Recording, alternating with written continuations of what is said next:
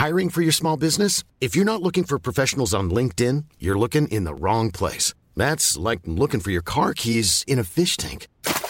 LinkedIn helps you hire professionals you can't find anywhere else, even those who aren't actively searching for a new job but might be open to the perfect role. In a given month, over 70% of LinkedIn users don't even visit other leading job sites. So start looking in the right place. With LinkedIn, you can hire professionals like a professional. Post your free job on linkedin.com slash people today.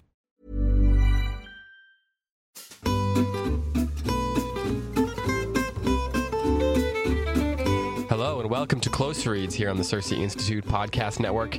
I am David Kern and I am joined this week by Tim McIntosh. Tim, how are you, sir? I'm great. Tim McIntosh, no Angelina Uh, yeah, Angelina. Angelina could not make it with us this week. She is. Um, what did she decide she was doing? She was going to go to Aruba as well. Oh, that's great for her. yeah, yeah, I think she's probably on a. She's probably. We should have issued a press release. That's what we should have done. We should have issued a press release. Yeah. Well, yeah, Angelina is not uh, joining us this week. She's got some things going on. So we are going to be holding down the fort this week as we finish up on, on Gilead. Um, and then our next book is going to be. Do we need a drum roll? I mean, we, everybody knows what it is, but we could do a drum roll just for fun. I'll do a drum roll for Okay. fun. Ready, set, go. All right. The next book is going to be Agatha Christie's The Murder on the Orient Express. We're going to spend a few weeks on that throughout the month of October, leading up to the November 6th release of the new movie version of that book, which stars many people from uh, Daisy Ridley, who was just in Star Wars, to Johnny Depp, um, to Kenneth Branagh, and uh, I think, is it Judi Dench that's in it? There's just a ton of people that are going to be I that think are in Judy that movie. Dench is in it. Yeah. Yeah. So um, that's going to be fun. So we'll do. We'll talk about the book when the movie comes out. We will go ahead and talk about the uh, the movie as well. We'll do a little movie tie-in episode or whatever you want to call it. David, I've heard that Agatha Christie. I heard this a long time ago, and these are things that are notoriously difficult to count. But I've heard that Agatha Christie is one of the two best-selling authors of all time, along with uh, Chairman Mao. Well, because Chairman Mao obligated his subjects, I guess, to buy the little red book. huh? That's, So that's what I've heard. I don't know. I don't know anything about Mao. What I do know though is that maybe this is just in the West. I don't know, but um, the um, Agatha Christie collection is only outsold by Shakespeare in the Bible. no kidding. So you know that's obviously a significant thing. You know, Yeah. it's a pretty big deal if you're right up there with Shakespeare in the Bible. I guess not that she's up there with Shakespeare in the Bible, but just as far as sales go. Yeah. Um, well, uh, we also we we talked. We said we were going to do a Q and A episode next week, but we decided that, quite frankly, we need a break. so we're gonna we're gonna let the Q and A happen on the Facebook page. Feel free to you know put your questions there, and we'll respond to them as we can. But we've done uh, we realize we've done I think it's forty episodes in a row without a break. Um, you know, sometimes we've done more than that if you include bonus episodes and different content that we've created. Uh, so that goes all the way back to the beginning, to last December. So we are going to take a week to catch our breath. And then we're going to come back in two weeks with uh, the beginning of the Murder on the Orient Express. But we just need to, you know, we both have, all three of us have so much going on um, and have all summer that we're just to. We're just gonna beg your forgiveness and hope that it's okay, and just take some time to take a week to to to not have to um, record and do all the reading and the prep and things that go into that. So we hope that's okay. Uh, like I said, post your questions on the Facebook page, and we'll get to them as we as we can. Um, and that'll give us a chance to just catch our breath before we uh, jump into the fall reading in earnest. Um, anything else we need to take care of, Tim? I think that's about it. Um, how are your classes? Sponsor? Well, uh, um, the sponsor for this episode is actually we kept this one in house a little bit. The the sponsor for the episode this this this week is our new Forma podcast, which you may or may not have heard me talk about on Facebook. We recorded a little preview episode about five minutes, but the Forma podcast, which you can already subscribe to, is going to be different interviews. It's our, it's our new interview show with people who are I don't know. We'll call them movers and shakers, uh, big ideas people, people we want to talk to about the work that they're doing in classical education. So, in one episode, I, I just recorded one today actually uh, uh, with Angelina about mystery stories. So, um, we we did that this morning, um, and that's going to go up because she wrote an, an, article in our magazine, which is also called Forma, uh, about mystery stories. I'm going to be talking to Adam Andrews about his article on the Great Gatsby. I interviewed Brett McCracken about his new book on the the church um, and the 20th century, 21st century church. I'm going to interview a guy um, about his a new book called well I don't, don't want to give it all away. I can't, I, I, can't make promises about when these episodes will come out so I don't want to say all the names because I don't want to don't want to back these different writers and stuff into corners as far as when they have to come on. But it's going to be lots of great content. It's kind of the audio companion to the Forma magazine that we put out. Um, and if you haven't heard about the magazine you can go to circemagazine.com to learn more more about that. So this episode is brought to you by the Forma podcast um, and if you want to subscribe to that, you can search that in iTunes or Stitcher or Podcast Addict or wherever and subscribe. And as new content comes out starting this week, you'll be able to get those every week. Uh, a new interview every week, probably every Wednesday or Thursday. So that's a pretty exciting show we're going to have going. It's going to I'll do a lot of the interviews, but we'll have other people doing them as well, from my dad to Matt Bianco to Brian to whoever else wants to do one. So, um, pretty excited about that. So go subscribe. All right, Tim, let's talk Gilead. That's what we're here David, for. It's we started off with a bang. Like the first page we that did. we read was a huge revelation that Jack Boughton had has a wife and child, and not just that, uh, an African American woman. Mm-hmm. That's his wife. Were you when you? Go ahead. I was going to ask you the same question you're about to ask me. well, okay. Well, yeah. Let me ask you because I've read it before. Yeah. So, were you like, was this a crazy shock for you? No. Okay. Why not? Because you read ahead. no, no, no, no. Not because I read ahead, because it just sort of, it just syncs up with the first half of the book, which is a, a, a long conversation about fathers, about the Civil War, about the abolitionist movement. Mm-hmm. It then turns to, it seems to me like the second half of the book is John's concern about Jack Boughton.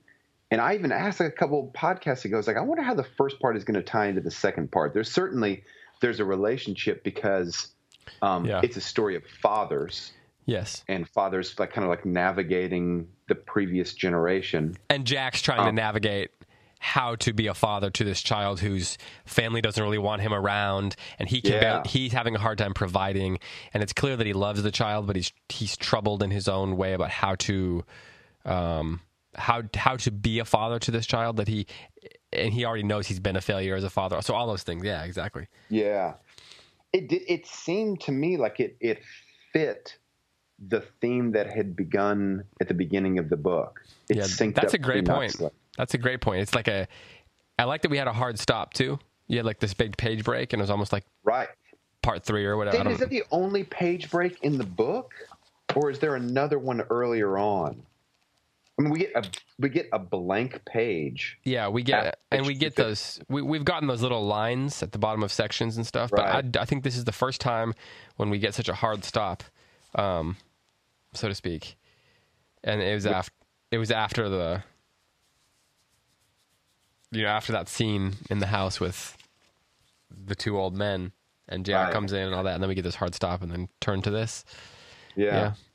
But I like that your point Which there. That it t- us that it's a big deal. Yeah, and in some ways, it you know it certainly signals that it's um, a conclusion. You know, um, yeah, we need to think about it a little bit differently. And I like your point that it ra- it brings together these other themes throughout the book, even including slavery and the abolition movement, and it brings it yeah. into you know brings it into focus again. Did you... I I have a question. Go ahead, David. No, go for it. Go for it. I I have a question. A lot of people on the Facebook page, mm-hmm. the Close Reads Facebook page, have mentioned that they how important reading home and also it sounds like to a lesser degree Lila is to kind of making sense out of Gilead. Um, and I completely believe that's true, but it makes me wonder whether or not, uh, artistically speaking, that is a shortcoming uh, in Gilead. Does that make sense? Um, it does, yeah. I mean, it's definitely a valid question. So I guess the question is twofold, right? Like, do you, is that true that you can't make sense of Gilead without reading Home? Mm-hmm, so That's, that's the first question. I mean, do you agree that you can't make sense of it without reading Home, and you haven't read Home? So based Yeah, on what you know, Home. do you feel like it it works? That you can make sense of it? I, I feel like I can make sense of the book. Um, the book feels a little bit muddy to me. Um, and what do I mean by muddy? You just took the words right out of my mouth. Oh, really? You're asking yourself feel- questions now. It's perfect. No, I I meant though. What what do you mean by muddy? I'm, I'm going to sound like I'm contradicting myself because I just said that, like, thematically, having Jack Boughton um, marry a black woman kind of like ties in thematically to the beginning of the book. Uh huh. And so I think that's true, but I almost see that I should have maybe used the word like um, the storyline ties in with the beginning of the book, and I do, it does thematically tie in, but I I felt myself at the end of this book thinking, what is what is this book? Not what is this book about? Is it about fathers and sons? Is it about um, loving when you don't understand? Is it about the disharmony in American culture that has existed because of slavery? Is it about is, is it a theological book? I, I and this is the first time let me I'll say it in a different way. With Jayber Crow, I felt like that book was tremendously complex, but I felt like thematically it was pretty neat. hmm Um, I don't feel that way about this book. This is a tremendously complex, but I don't feel like it's thematically neat. I feel like it's thematically a little bit muddy. So, does that inherently make it f- an artistic? Is that an uh, inherently an artistic issue? Is that inherently a flaw? Because, like, if I were to ask you, what is Crime and Punish? What is Brothers Brothers K about, Yeah. or what is Anna Karenina about? What, what would you say? I mean, would, wouldn't you list off a bunch of things like that, like you just did for? Like you- Yeah, you could I read would. so many different way, read it so many different ways from, from so many different perspectives, right? That's true, but I see. I think all those books are thematically neat in the way that Jayber Crow is thematically neat. I don't mean neato, cool. You know what I mean? No, I mean yeah, yeah, yeah, yeah. Yeah. succinct. Like or- clean your room, kid. Yeah, exactly. It's it's Dostoevsky and Tolstoy. Those books are enormous, and they cover so many different themes, just like Gilead covers so many different themes. But I think part of the reason those books are so satisfying to me is when I finish them, there is kind of like a a crystalline purpose that you can see behind the book. And I don't, and it might be because I've only read Gilead once, and it might be that's not what maybe Marilynne Robinson is not attempting to do that. Um, Yeah, I'd be inclined to say she's probably not trying to do that, and that might Yeah. be that might be the uh, it might be the modernist in her. I don't know. do you think that she is? Do you think she is a modernist? Well, I mean, I I, I prob I don't think she would probably say that, but there's certainly um, that influence, right? I mean, is there? I mean, I I don't know how to answer Yeah. that exactly. I'm just saying there's probably some semblance of um, modernism in her, but she's also just writing in a modern context, and that's you know. But I guess I don't. Maybe I don't entirely know what you mean by um, a crystalline purpose. That, that that like the book rev- clearly reveals itself to be about. Yeah. Because that when you say that, and I'm not saying you're saying what I'm about to say, but it, it sort of feels like you're kind of getting at the idea of like what's the the um I don't know what's the word what what's the the lesson that you that to to be Oh, learned. right. Is that what you're saying? Well, no, because I, I, I think you probably you and Angelina and I probably all are pretty resistant to look, learning lessons from books. I mean, I think we do learn Right, lessons from right. books, but I don't think it's. Um, we weren't. Gilead is not Aesop's fables meant to point us to a A To a moral. moral. Yeah. right. So I wouldn't say that, but I do. I do think that there is. This is a hard. I I think that I'm really Aristotelian in my views of uh, literature, meaning, I mean, Aristotle is still spoken of today as kind of he's the master of of assessing what made a play work. And I think that his what he thought made a play really powerful is what I think makes a novel really powerful, a movie really powerful. Some movies and, and plays and novels break the rules, break the kind of like observations that Aristotle made, mm-hmm. and they succeed. But for the most part, I think there's kind of an agreement that Aristotle there's a there's a unity of disparate parts that coalesce in a play or in a novel or in a movie that they coalesce into a thematic whole. Okay. And, And- that co you yeah. don't think that that has happened in this book. that There's not a thematic whole. I don't. I I don't. Or if it, if it's there, I need to read it again to to find it. I think there are like about four thematic threads running through the book, and I just didn't feel like those coalesced into a whole in the way that Dostoevsky's books do, the way that I think Jayber Crow did, the way that certainly um, Flannery O'Connor did. I mean, I think Flannery O'Connor's tasks is a little bit different because she's writing short stories and she's not writing a big novel. But I don't think that Gilead does that.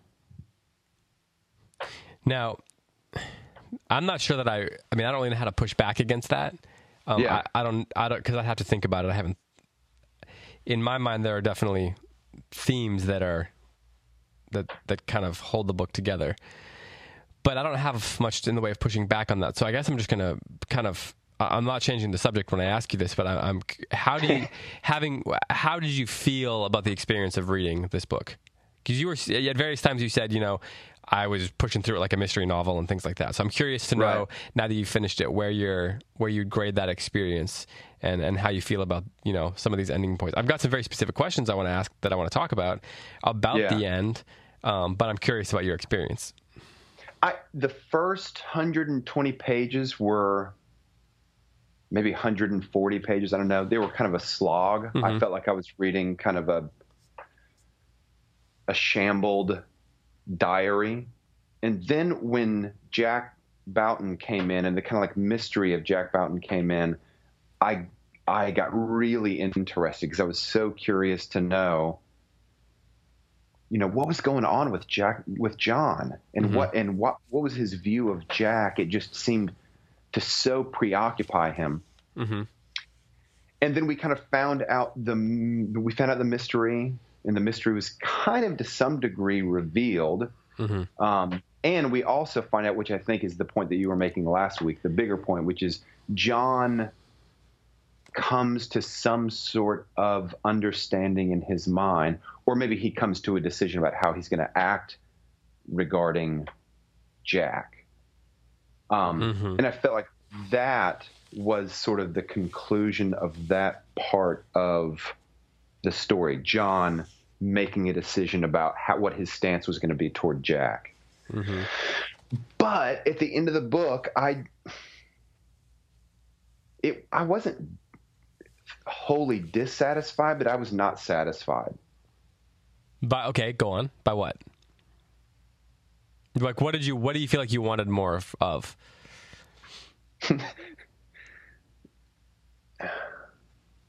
Is that a fair question? Probably not. Yeah, it's totally fair question. And I think if I could answer it, I would be the one applying like the thematic wholeness to Yeah, it so you that just- I didn't yeah. find. Yeah. Okay, let's let's talk about some specific things. Um, Okay, I want to ask you the same questions you're asking me, David, because you you I think have a stronger affection for this book than I do. Um, did you want the, the thematic coalescing to take place that I wanted it wanted to take place? I don't feel the lack of that. Yeah, So for me, that's not something. I mean, I guess I would want it if I felt it. You know. yeah. Um, You don't you don't feel it because you weren't seeking it, or you don't feel it because you felt you were seeking it and you felt it was fulfilled. Uh, I no, the I I I think it was fulfilled. Uh-huh, Uh, uh-huh. But but you know, I might be seeing things that aren't there. You know, I'm perfectly willing to to suggest that that's possible. That doesn't mean that you're wrong. Right. Um, uh, I've also I'd also read it before, so like I I mean, that may that may help. I don't know. I mean, I also may do the opposite. It may make me see things that you know that aren't there from that perspective as well, just because of I know what to expect and all that. Um, yeah. that's that's why I said that's kind of a tough question for me because I don't know how to push back or respond or or debate that particular t- topic because I don't feel it, you know. Um, Right.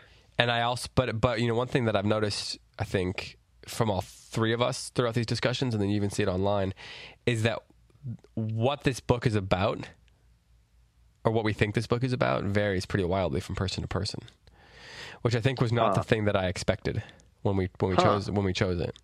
Um, which is why I think for some people it stands alone, and then for some people they need home, or Gil or Lila, you know, to make to make more sense of it.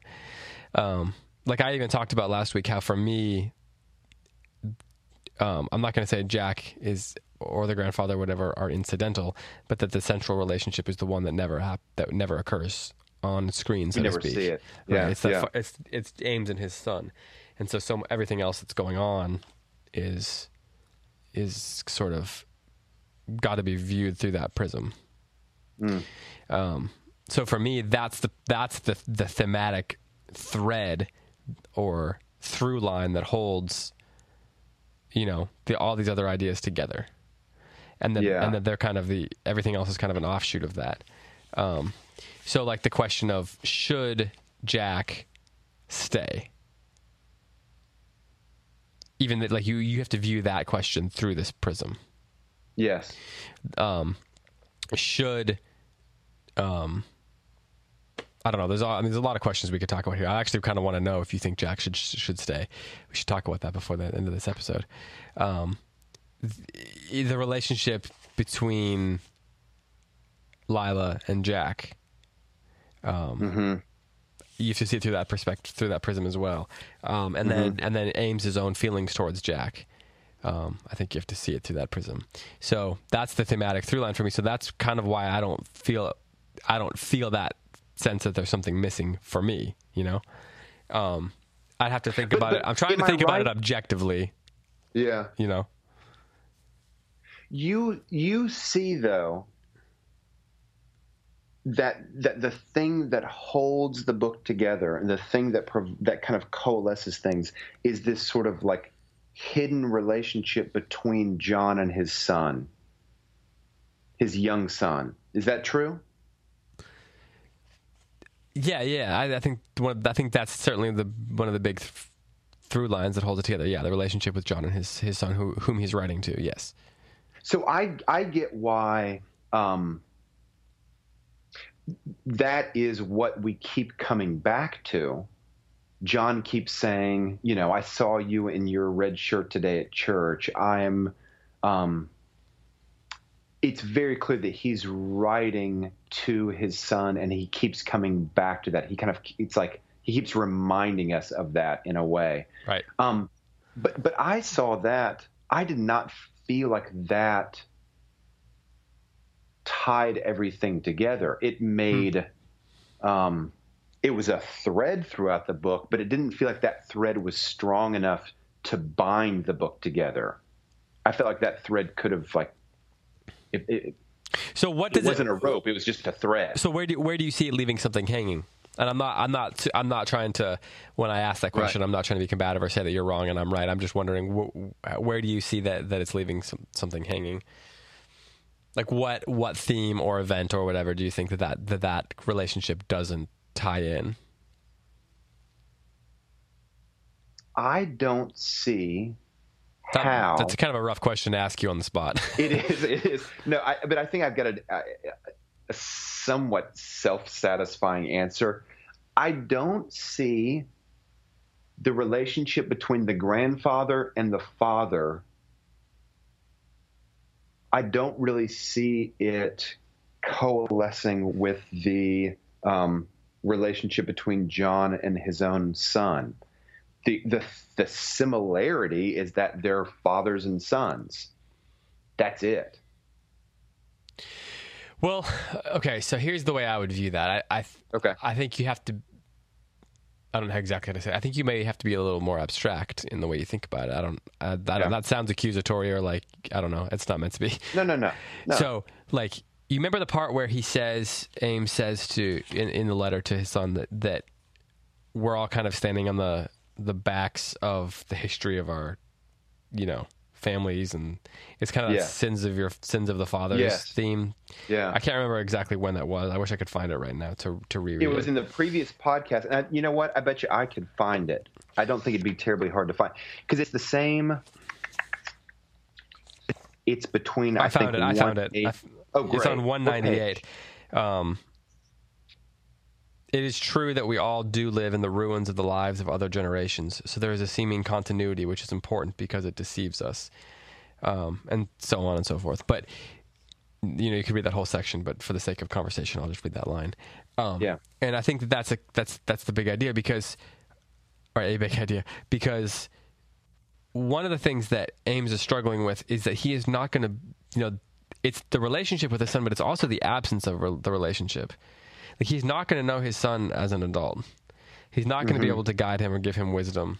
Um, he's, you know, not going to be given the opportunity. He he essentially he feels what what he what is going he is going to be forced to do what Jack did to that baby Uh, that is he is going to be leaving him and he's not doing it it wouldn't be his choice that's why he says i would leave everything and walk a thousand miles for one more chance to see just to look if i only had one more time to look at you and your mother look at your faces Yeah. um, and so th- the ruins of these lives that build these families and build this community, which is why I believe the end of the book is focusing so much on the town and the place and how he's Yeah. like, people are going to leave. This town is ridiculous. I, I get it. And people are going to leave. But these are the ruins of the other generations and they inform who we are and how we relate to each other and the way we think about each other and the way we forgive each other and the way we love each other and all these kind of things. And so those relationships that his his father and his grandfather had and the way he thinks about them and then we learn more about the way his relationship with his own father was troubled later on when his father leaves town to go to Florida Yeah. and they want him to leave and all that and he gets angry and you know he feels like he's been left behind and all like all those relationships can't help but inform the way he feels about his son and and and like the idea that he can't be there for him and so he's trying and so that's one of the reasons I believe that he can look at Jack and offer him grace in the end Yeah. um, the difference is Jack's making, you know, has made bad choices, but, um, and that's that's a key difference. I I get it, but he is Sure. Ames is trying to work through what it means that he's not going to be there for his son, and I think that that's that's where a lot of those relationships come into it. Um, and he's also trying to offer some wisdom to his son about how to to relate to one another, which is why, you know, the idea of he- she ends the book with this theme of of courage Yeah. and and and um and even gallantry and hope um and the and you know he talks about the idea of prevenient grace that precedes grace itself and allows us to accept it. He says, I think there must also be a prevenient courage that allows us to be brave. That is to acknowledge that there is more beauty than our eyes can bear, that precious things have been put into our hands, and to do nothing to honor not, and to do and to do nothing to honor them is to do great harm. What I have to leave you, what do I have to leave you but the ruins of old courage and the lore of old gallantry and hope? Well, as I have said, it is all an ember now, and the good Lord will surely someday breathe it into the flame. Um, and I think that that gallantry and you know that that idea of courage, that idea of hope, that ties back to the grandfather. The grandfather was certainly very courageous. His father is, in being a pacifist, seems to have not not he was brave in his own way, but also doubted himself, and then so and then in the end, John's trying to figure out. He calls Jack brave, and that's a question we need to talk about. But um, that's you know that that that's that's he's trying to leave him with some kind of wisdom based on the generations, you know, Yeah. the rubble, Yeah. the ruins of generations. Um, anyway, That's very helpful for me. That that's really helpful for me. You're right. I need. I think it's a more abstract. the thing that I wanted was more abstract. Um, but what you just described, it is abstract, but it does that. That helps. That helps things kind of gather for me. Do you okay? uh, Let's talk a little bit about Jack and the and the. There's three questions I have that I think are really interesting. At least that need to be contemplated. Yeah. Should Jack leave? Should Jack have left? Should John the have? town. Yes, yes, no, Yeah. yes, yes. Should Jack or should John have blessed Jack? And is John wrong to view Jack as uh, brave? Um, I, and I, I will just we'll just start with that. So let's. Should Jack have left? Do you think? What do you think about that question? Should Jack leave? The, should he have left the town? Was Ames right to Boy. understand why he did it? Boy. Oh, David. you might have to edit out like 30 seconds of silence. No, people can think Uh. along with you. We just put on the Jeopardy music, right? right. Was Jack right to leave the town?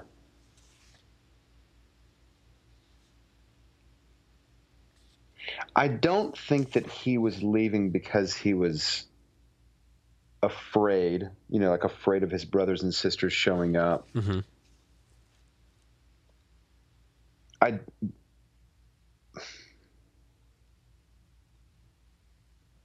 I feel like he was leaving. I, okay, can I just interject here real quick? Yeah, I love a question like this. That, that a well, I love a, that a book like this can generate a question like this where, like, there's no I mean, even if you, like, there's no instinctive right answer. Where you're like, Yeah. obviously, like that the the complexity of the question suggests a certain level of complexity to the scenario, right? And thus, Yeah. and thus the book. So, um, you know, a book like this certainly causes you to ask questions, and Yeah, definitely. I like this. Do you think that Jack, in leaving, is abandoning his father? No, I don't think so. Do you think this is a prodigal son scenario again? Like, is this different than when he left previously? I it does seem different.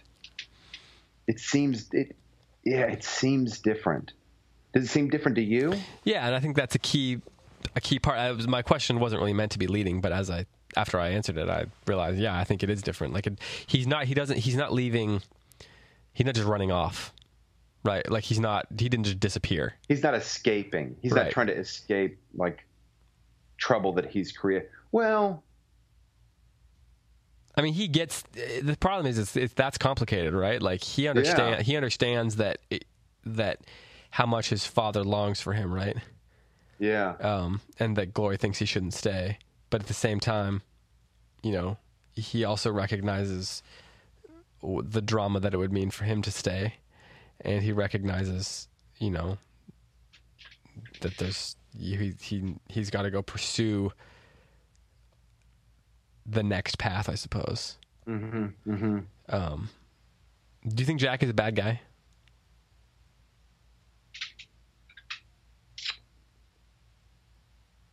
And he's certainly he's certainly troubled. Oh, he's See, certainly these troubled. are- this is why I, this is I don't know. This is why I like this book because these are the questions that you think about when you read it or after you're done, and you're like, man, I don't know how to answer that. Like, I is he a bad guy? Yeah, he's troubled, but does that make him a bad guy? You know, Yeah. I don't know. Does he's done bad things, but does that make him a bad guy? And if he's a bad guy, does that mean that Jack shouldn't have blessed him? Or even if he was a bad guy, should Jack still have blessed him? If he's a bad guy, should Jack, John, should John make the effort, or should he try to distance himself from him? Yeah.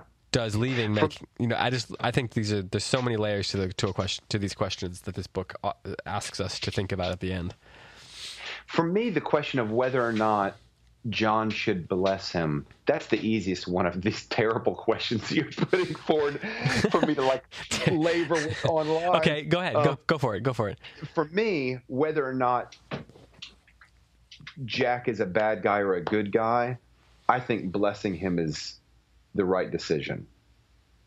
so you found that I scene mean- to be meaningful I did. I did. And I think, in a strange way, I think I would have found it even more meaningful had John concluded that Jack was a bad guy. do you If okay he had blessed him, even believing he was a bad guy. do you believe that, that what do you what conclusion do you think that john has come to about jack because what we what we do know is he's learned he has come to love him Yes. He tells Jack, he tells Old Boughton when he whispers in his ear at the end, which I think one of the reasons why I I couldn't say this last week. One of the reasons why I think that scene in the house works, where they're not talking, is because Yes, it's like right. it's leading. It's kind of like one of several, a couple of different conversations that are referenced between those two. Earlier in the book, a lot of their conversations that are referenced even in like in the past. There's talking, there's joviality, they're they're good friends, they're bantering, Mm. right? Mm-hmm. here they're very old and they're tired. Yeah. Or the one the one in the house, they're very old and they're tired, and most of it's like voiceless, like unspoken communication, and they're not really Yeah. sure how to communicate it. And then here you get this one where old Boughton can. I mean, he's not even really conscious, and it's this very tender moment. And so, it, like, It it's especially leading sweet right. the idea of when John was telling us about sneaking in through his window when they Yeah, were to go kids, so they fishing. like go. Oh, it was so sweet. And I was like, and it it really reinforced. J- These men were brothers. They grew up together. They've Right. known each other for so long, and now one of them is dying, and the other one is going to die. That was heartbreaking. yeah, yeah. So going back to the question, Jo- John blessing Jack, And what does John think about Jack? I don't think that he thinks that Jack has become pure of heart. Mhm. I do think that he believes that Jack is trying to take some sort of responsibility. I think he thinks that. I wish we had his- time to go through and to go through and look at every reference to how he refers to Jack in this last pair, this last section. What do you think, David? Does he? What do you think John thinks about Jack? I okay, so I don't think I was kind of following some of the conversation on the Facebook page, and people were talking about, you know, is does the book end with actual hope, or is it just are we just Yeah. supposed to think there's hope but there's not any, and how are we supposed to really feel about Jack and you know all that kind of stuff? I I don't think Jack John stops making judgments in this about Jack in the same way. He stops thinking about him as far as a good guy or a bad guy, and he starts thinking about him in terms of like he starts he refers to him as things like lonely. Like progressively Yeah. as the book goes on, that's what he starts to do. So he's at the beginning he starts talking he's talking about him as a bad guy, he's a threat, and by the end he's talking about how he's a lonely guy, right?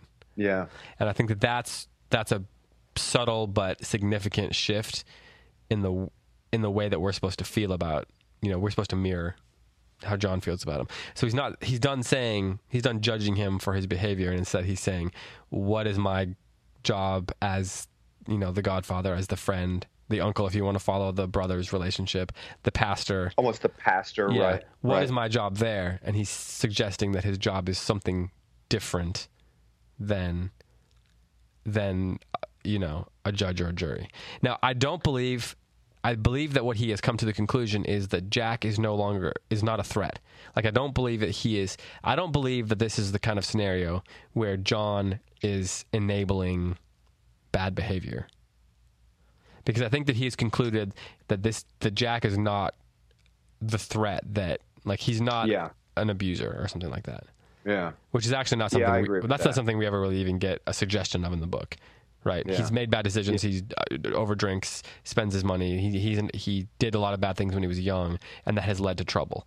Um, Yes. But I don't. So, but John. So John has come to the conclusion he's not a threat in that way, and then his thoughts begin to change, and he begins to offer sympathy for him because he's lonely. But he never comes out and says this is a good guy, right? Right.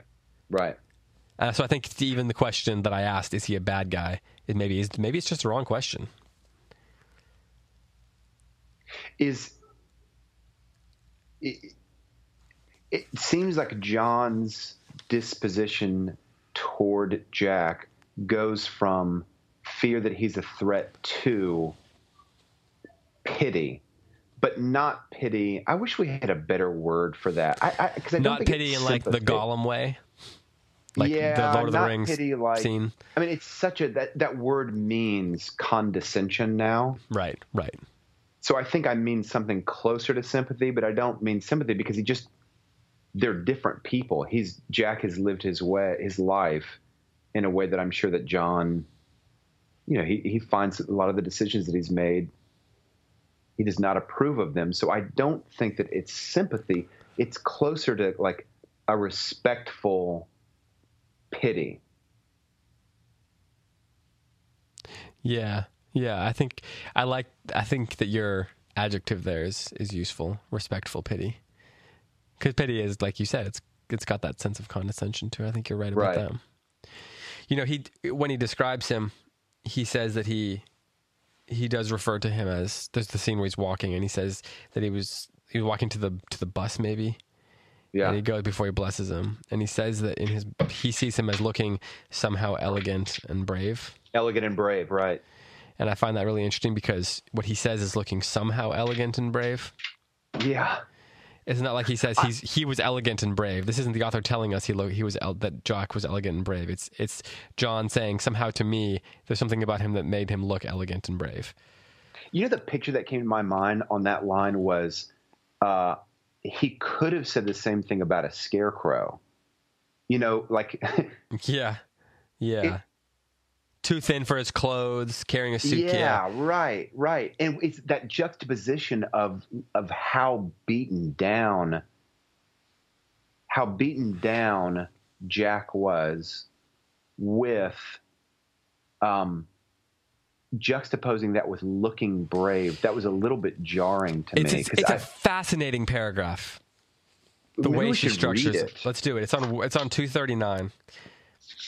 The first paragraph after the section break. Okay. You want to read that? Yeah. This morning I saw Jack Boughton walking toward walking up toward the bus stop, looking too thin for his clothes, carrying a suitcase that seemed to weigh almost nothing, looking a good deal past his youth, looking like someone you wouldn't much want your daughter to marry, looking somehow elegant and brave. Yeah, that's so good. I It's like, like- it's so fascinating. It is. It's too thin, a suitcase with nothing in it, uh, past his youth, Looking looking old. you didn't want your daughter to marry, somehow elegant and brave. So what's she do? What do you, what do you think she's doing there? What's he doing there? However you want to look at it. I'm fascinated by this paragraph. I love this kind of stuff. It, it seems like that paragraph almost summarizes the change that, or John's new opinion of Jack, his confirmed opinion of Jack. Yeah. Yeah, well, I think it's it, what also you're getting is it's almost like an equation, but it's like an ironic one. Oh, right. So you're getting all these things, and then they add up to the opposite of what you might expect. Uh huh. And the opposite of, but the opposite of what you might expect is the result of him enduring the things in the first four sentences. So because of these other things about him, that's why he is somehow elegant and brave. It is. Like it's, the- it's a great comparison. Uh, so the the uh, math equation or the the the math problem is something like uh, two minus four minus five equals positive eight. Yeah, right. Yeah. Which Right. doesn't make it. The math does not work. You're just the- listing the- one bad thing after another, and the result is positive. and the result is positive, which means to me that the change that has taken place is wholly within John. Right. Yeah. He the, he sees him despite all that he sees him in such a different way. And what I we've got to talk about, oh man, where is it? This just made me realize something. Oh man. He talks about transfiguration. Do you remember that section? No. He talks about transfiguration. Okay, it's on 245. But the Lord, oh, here, I'll read this whole paragraph. It, se- it has seemed to me sometimes as though the Lord breathes on this poor gray ember of creation and it turns to radiance for a moment or a year or the span of a life. And then it sinks back into itself again. And to look at it, no one would know it had anything to do with fire or light.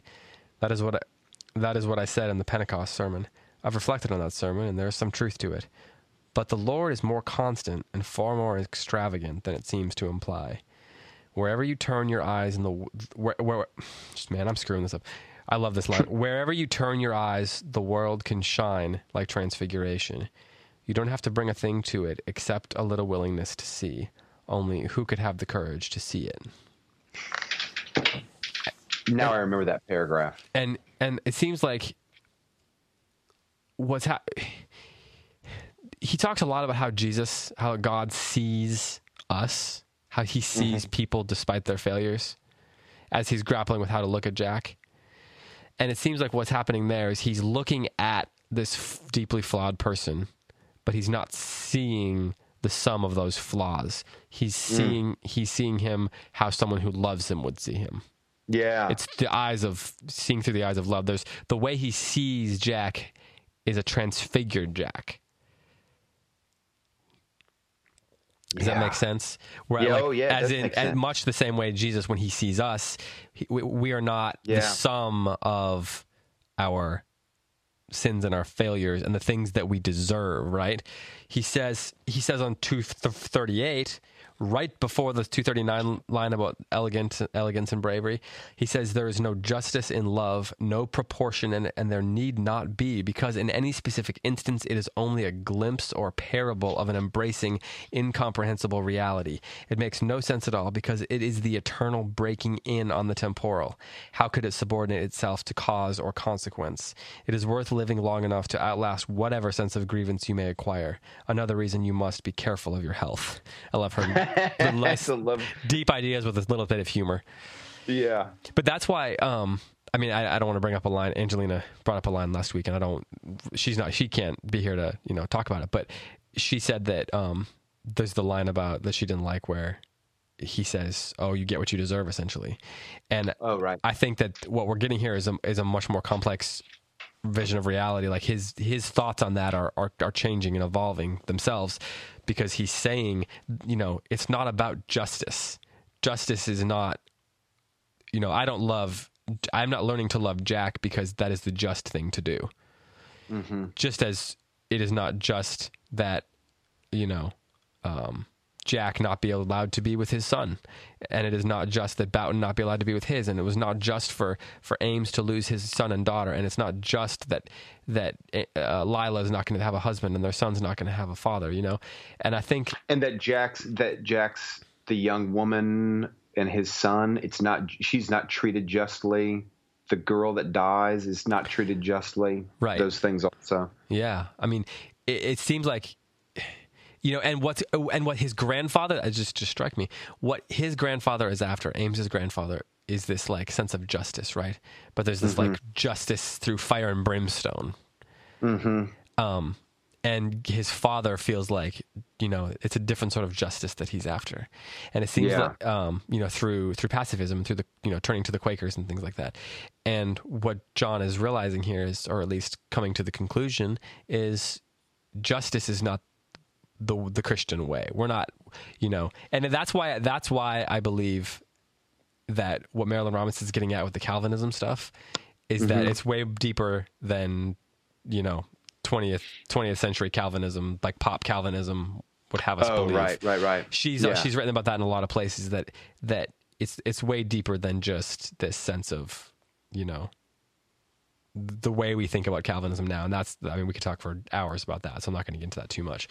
But you know, he so that he's looking at he's learning to look at the world, and he's learning to look at the people around him, in particular Jack, through the eyes of love as opposed to the eyes of justice, and that's a dichotomy. We talked about dichotomies a lot, and that's a key dichotomy in this book, and might be the the central one um, of all of them. That you know, Yeah. just, justice and and love are often antithetical to one another, and so what is our role in that? David, there's this. A friend of mine a long time ago introduced me to this phrase that uh, Carl Rogers, a psychologist, used to use a lot. That the the psychologist or the counselor's position toward the client should be one of unconditional positive regard. Unconditional positive regard. And I remember hearing that Sounds like something a teacher should think about. Yeah. I, I heard that, and this is a long time ago. And I was filled with a desire for that to say, oh, I want that to be my stance to everyone that I know unconditional positive regard. And I still want it to be Hmm. and there are two obstacles. One of them is just that I don't, I just don't like certain people, and I know it's just a shortcoming. Are you try- I are you trying to tell I me something? Everyone, but it's true. But there's there's people in your life, David. You just like you just don't like them. You Yeah. want to like them. You know that the call of God is to love your neighbor, and your neighbors can be anybody. It can be the Samaritan. It can be the person that lives next to you, and so you know that that is the the ideal that we should strive for. Um, but at least for me, I just I, there's some people I just genuinely just don't really like to spend time with, and I find myself not Yeah. displaying or feeling unconditional positive regard. So that's the first obstacle. And the second obstacle is what do you do with a bad person? yeah.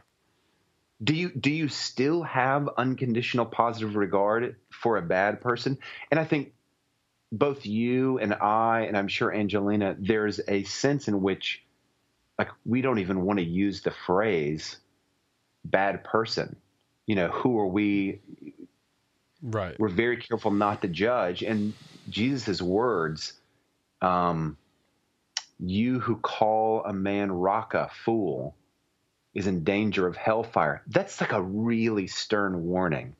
Nevertheless, I think to navigate th- what John Ames was afraid of was that Jack was a bad person, and he was extremely reluctant to arrive at that conclusion, but it, but that was the thing that he was really afraid of.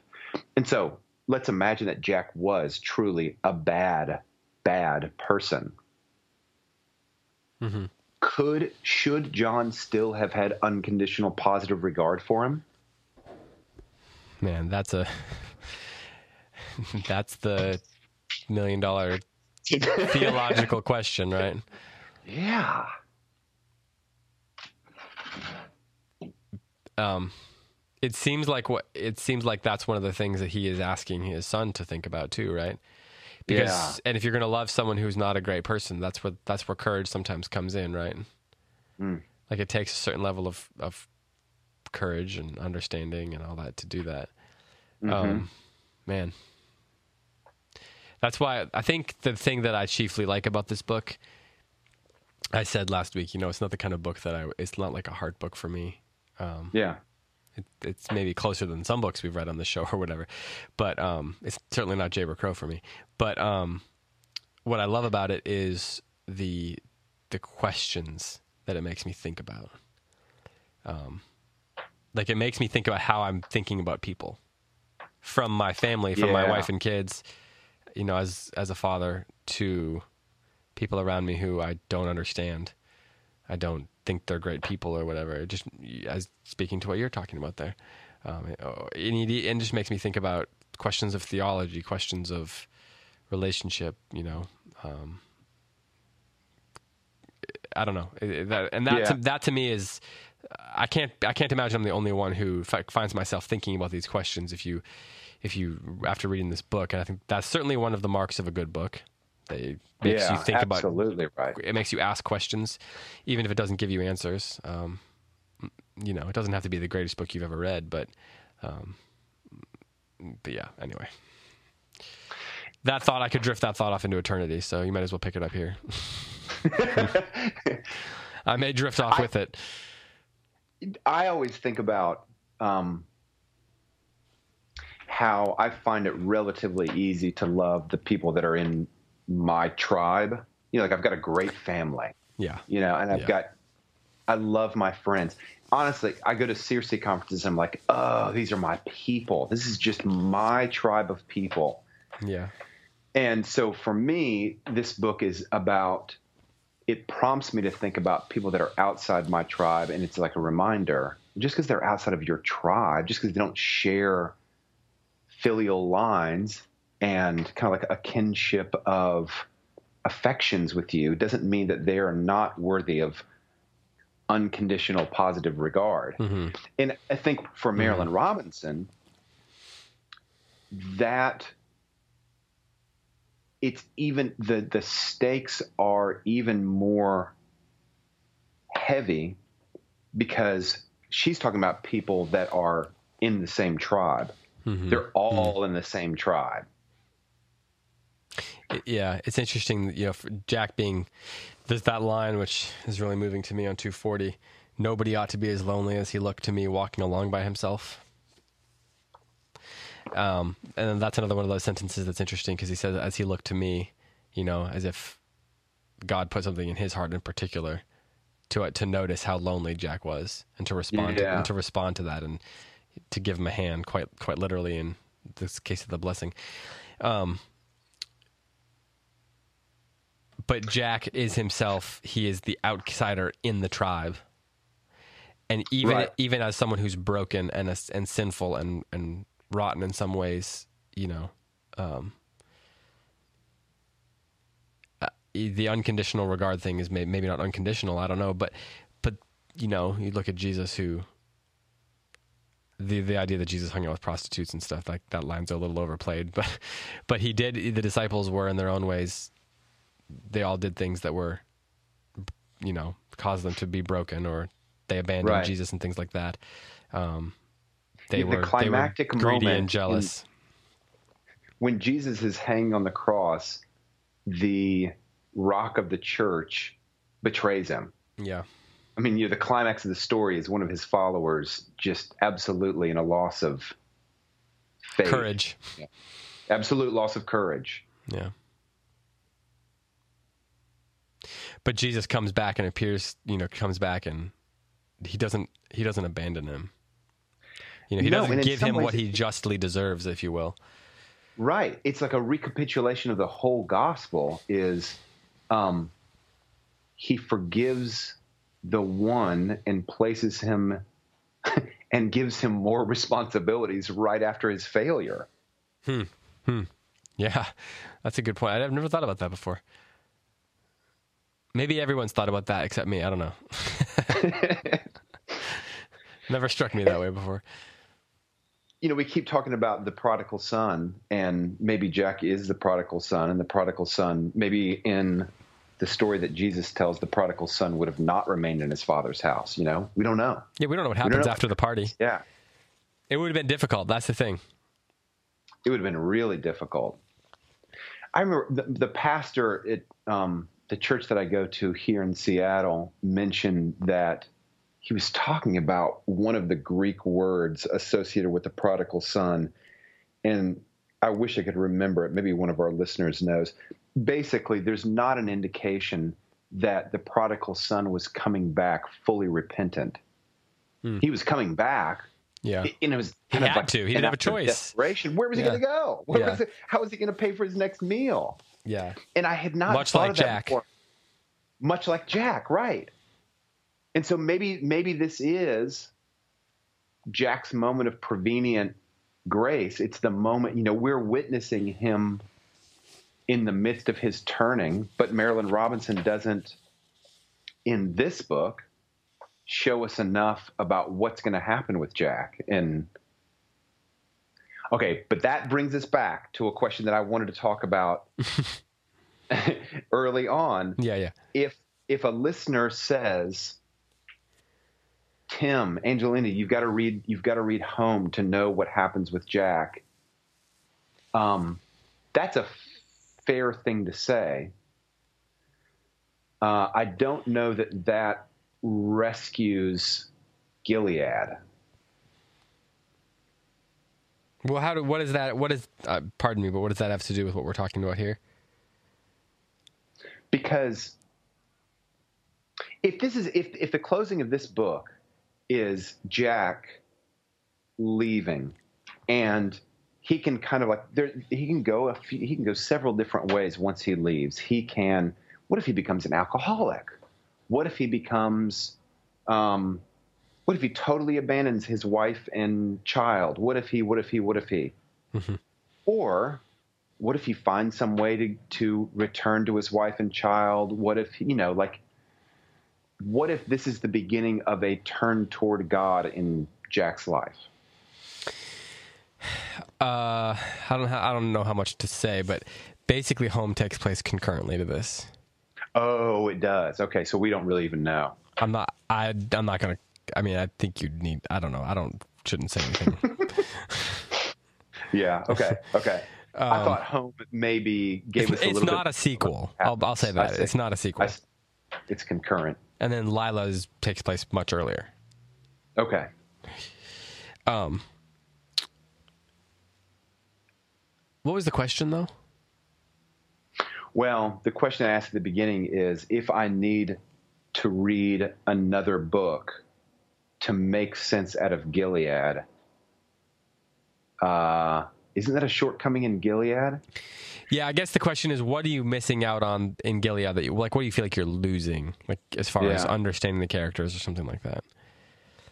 Um, you know, we talked a lot about like what's this book actually about, and like the beginning's a little boring. It's just these these letters from a from a father to his son. It feels like a journal and all that.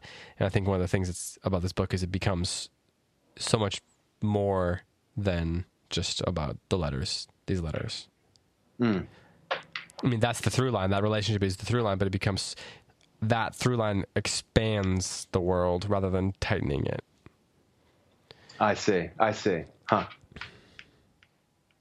And so much more happens, right? It, ma- it means so much. It matters to so many more people than just his reflections on his grandfather and stuff like that. Yes. I think I'm going to read uh, Home and Lila. I, I think you'd like home. I actually, I honestly, I actually like home better than Gilead. Um, that's it's more. It's I prefer it. Um, and uh, Gilead, I find aims to be. I find being in his head to be a.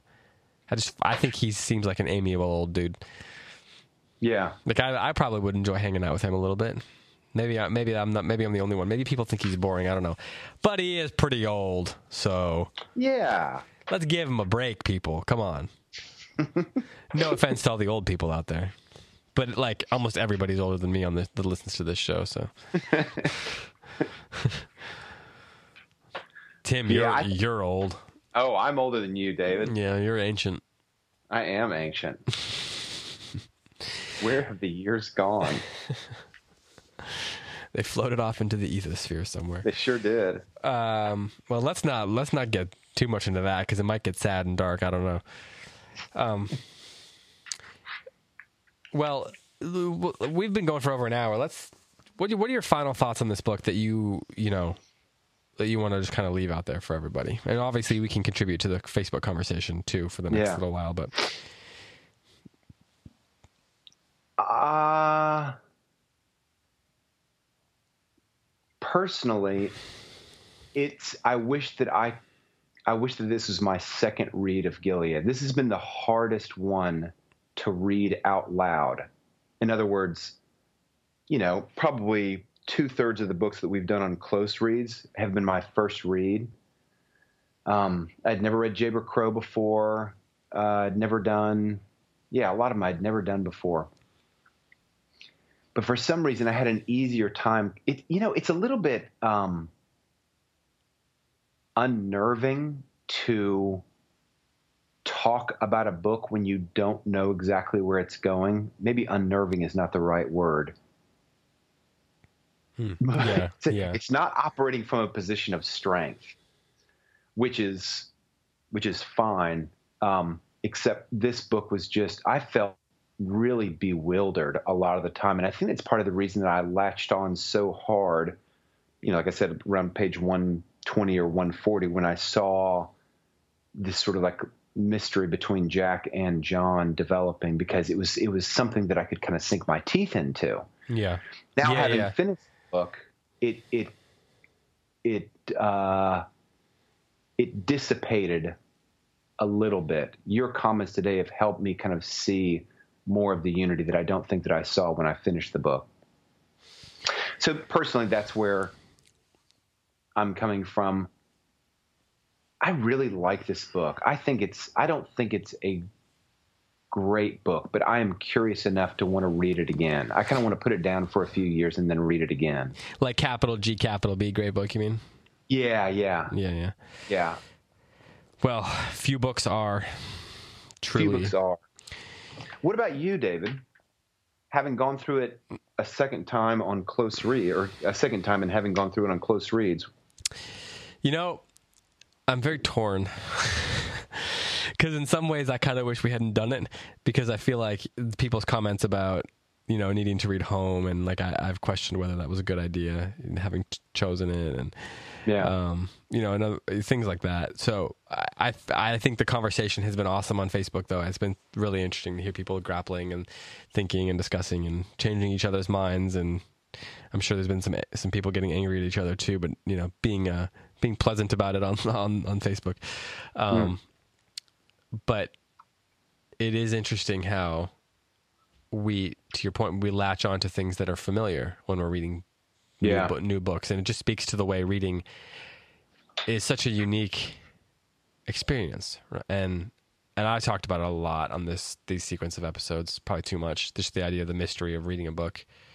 You just never know what's gonna what a book's gonna mean to you or why, um, yeah, or or the things that you're going to look for or anything like you know those kind of things and i mean that's why i enjoy doing this show is because even reading it a second time or a third time you'll have a new mysterious experience with it um, and it just makes it interesting to to talk about with people and it's why reading and literature in you know are just inherently amazing things you know yeah. I know. I'm reading the Odyssey with my Scholé students, and none of them have read it before. Hmm. And you know, the Odyssey, you know, top ten of like Western classics. yeah and I, it has really been shining through how difficult a first read of a complex book like the Odyssey is. It's just the students are all in it. They're superb students. They're bright. They're engaged, but it's their first time going through it. We we just cannot go very deep. You know, Yeah, I've, I've had right. to kind of step back and say, remember, Tim, it's their first time your job is to equip them for the second read. It's not to get into the profundities of arete and the meaning of you know. It's just I, I can't get into that level with them. It's their first read. Um, and I kind of feel like I, it's my you know now I'm going through the same thing where I've just got done going through the same thing with Gilead it's my first read. I feel like I just scratched the surface. I feel like I've hardly even understood like I struggled to find the thematic unity in it. So that's part of the reason I want to read it again. And I also I really want to read Home and Lila. Oh, I'll be very interested to hear what you think of this. Yeah, yeah. Well, thanks to everybody who's been discussing with us. Um, sorry, we're not going to get to the Q and A episode. We just need a break. um, uh, so thank thanks for your understanding on that. Please do comment on Facebook, though. You know, um, we'll we'll try to get to as many of those questions as we can and engage in the conversation where we possibly can. But keep talking amongst yourselves in the meantime, and and really truly thank you for listening. It's been um, it's always a great pleasure to finish a new book and. Um, we keep hearing from people who are going back and listening to old shows like the Pride and Prejudice or the, the Wendell Berry series or whatever. And of course, we're very excited about doing uh, the Murder on the Orient Express. It's going to be fun to do something fun and I guess light, I suppose. Although someone getting murdered on a train maybe isn't the most light thing, but uh, uh, but that'll be a good time, and uh, we'll start that um, the week. Uh, we'll record that on what the 17th or something like that, the 18th. Um, so we'll record on the 18th and the 25th, and we'll do three episodes on that, and then we'll do the movie, like I said. So um, I guess with that, that's all for now. So for Tim McIntosh and for all of us here at the CiRCE Institute, and for Angelina Stanford, who couldn't be here with us this time, uh, I am David Kern saying farewell. Thanks so much for listening. We'll talk to you next time.